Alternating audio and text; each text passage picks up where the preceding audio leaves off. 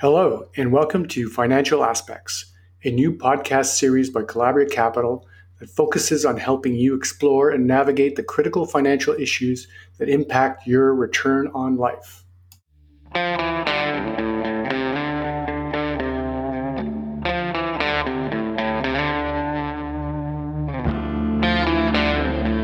I'm your host, Paul Sad, founder and principal of Collabria Capital. We specialize in fee only financial planning and investment management services to individuals and families in the sandwich generation. As the series unfolds, you'll be hearing from a select group of expert professionals on a number of timely and critical personal financial topics. And of course, I'll be sharing my own tips and insights along the way. Today, in our inaugural episode, I'll be discussing the three biggest financial mistakes people make. So, let's get started.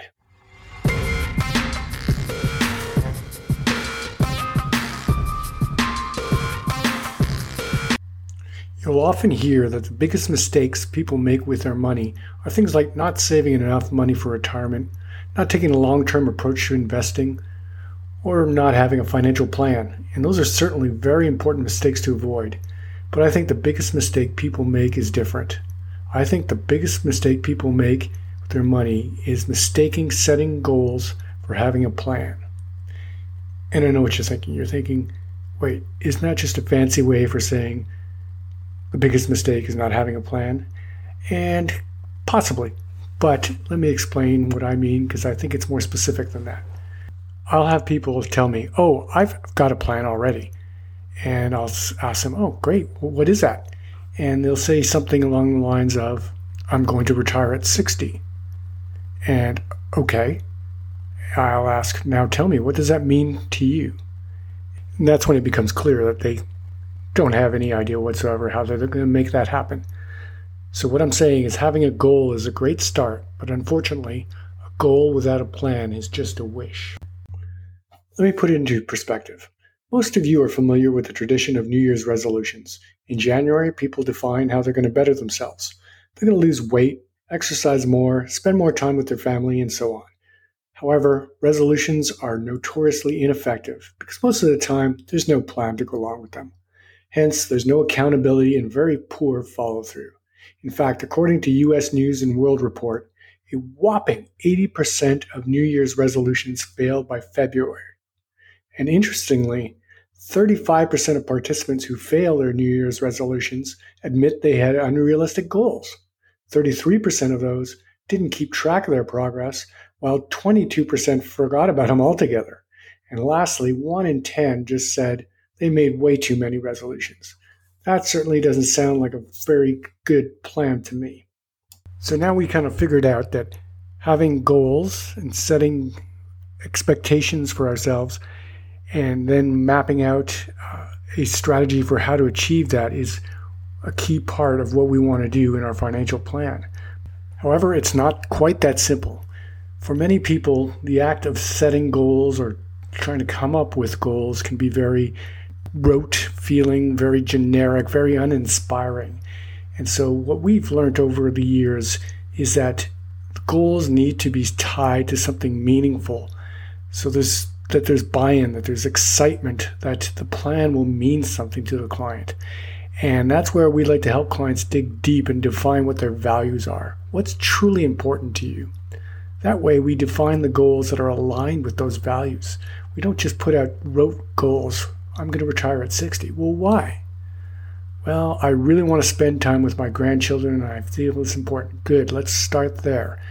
And that way there's buy in to what's going to happen and how that's going to look. And it can take shape in a way that's more meaningful.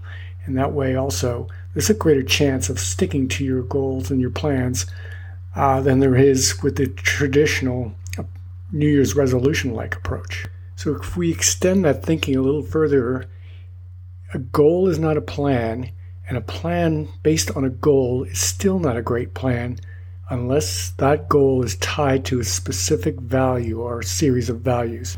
If we had to rank these strategies in terms of effectiveness, you'd start with a goal, and that's the bare minimum. That's not a plan. The step that I would take it to is before you even define your goals, define your values, That way, you choose goals that are specific and meaningful to you. Those value based goals then become the building blocks for your plan.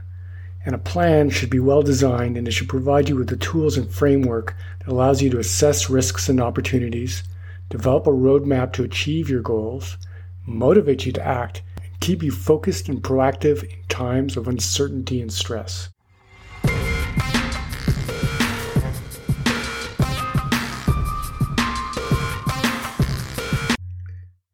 We finished off the last section talking about how planning helps us deal with uncertainty and stress. That leads us into what I believe the second biggest mistake people make, which is not focusing enough on the things that they can control. Pandemics, recessions, trade wars, unexpected election results, and half a dozen other surprises can affect how the world does business in the coming year. You probably notice that most of those things are beyond our control. Rather than stare into a crystal ball and attempt to make predictions, we prefer for you to focus on how you can get the best outcome regardless of what happens. I think we can all agree that you can't control the global economy, can't control the markets or geopolitics. However, you can control how you prepare for unpredictable events. You can control how much you spend and how much you save. And lastly, you can manage your money by using a dis- disciplined process as your guide rather than going with your gut. We're not claiming that you can become immune to external shocks, but rather we're advocating for preparation that allows you to be in a position to respond rather than react to those unexpected events. No one foresaw the current pandemic, but how different governments reacted demonstrated a varying degree of prior planning and preparedness for such contingencies. You prepare for the unexpected by keeping your plan fluid to adjust for potentially material changes in your situation. This means that your plan should not only identify and plot out what your goals are, but also your fears and the potential risks. Some basic risk management strategies I would recommend include determining and establishing emergency reserves. You want to have six months to a year of basic living expenses covered in the event of an emergency, such as a market crash or a job loss. You don't want to be in the position to having to liquidate assets or tap expensive loans or even something worse. Likewise, if you're anticipating some big expenses or goals coming up in a year to three years, you don't want to have your money at risk in the market or in real estate where when that time comes, it might be an inopportune time. So you want to have that money set aside, maybe not as emergency and liquid as uh, your emergency funds, but fairly liquid and fairly safe. This is where we would look at scenarios that could happen that would be negative to your outcome, and we run simulations to see how that would impact your plan. And of course, lastly, the most basic form of risk management would be to determine that you've got sufficient insurance coverage in the event that something devastating happens to you, your family, your income, or your property. Just remember that the more prepared you are for the things that you can control, with of course some degree of confidence, the better equipped you'll be to adjust for the things that are beyond your control. We want you to be able to respond to events and not react to them.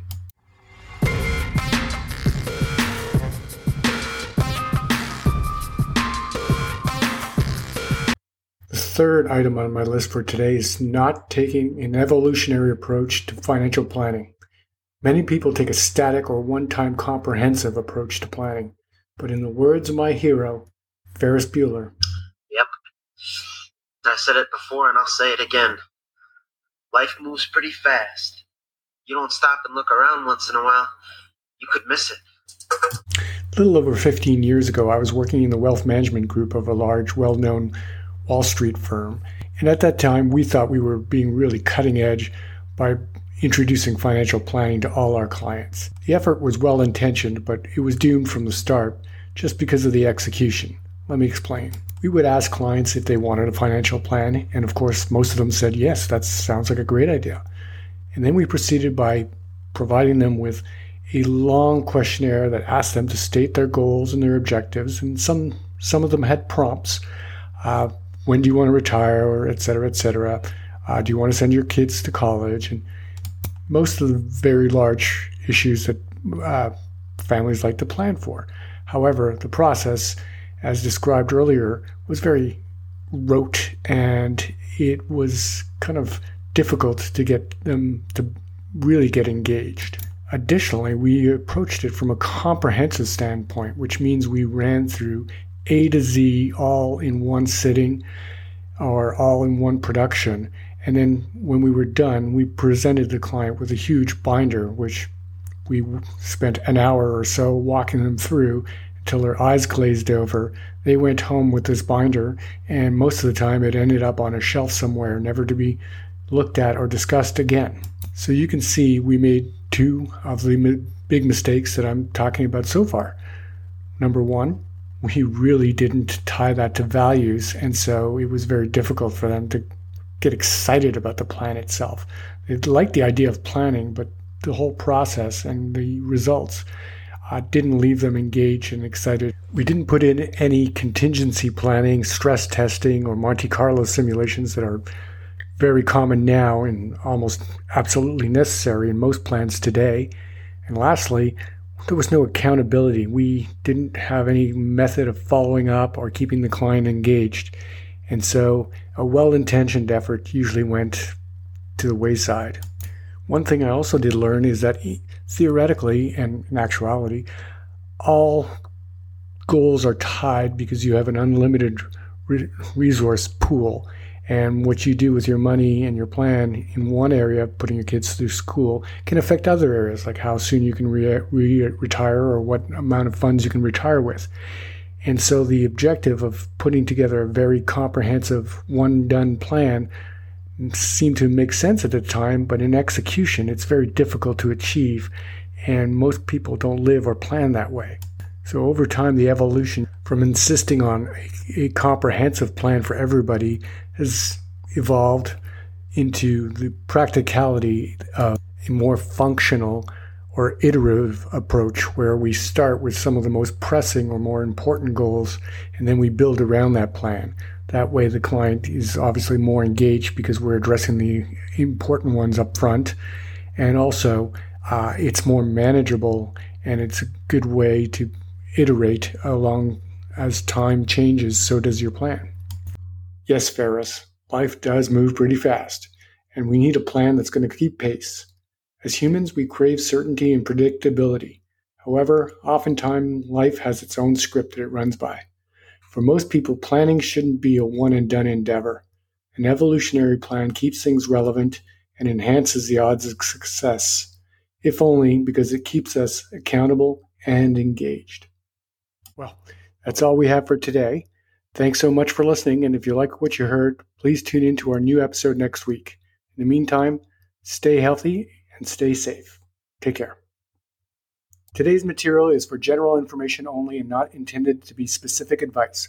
All advisory services are conducted through Collabria Capital Inc., a registered investment advisor. Advisory services are only offered to clients or prospective clients where Collabria Capital and its representatives are properly licensed or exempted. Collabria Capital Inc. does not provide tax or legal advice. For more information, you can visit us on the web at collabriacapital.com. That's C O L L A B R I A C A P I T A L.com.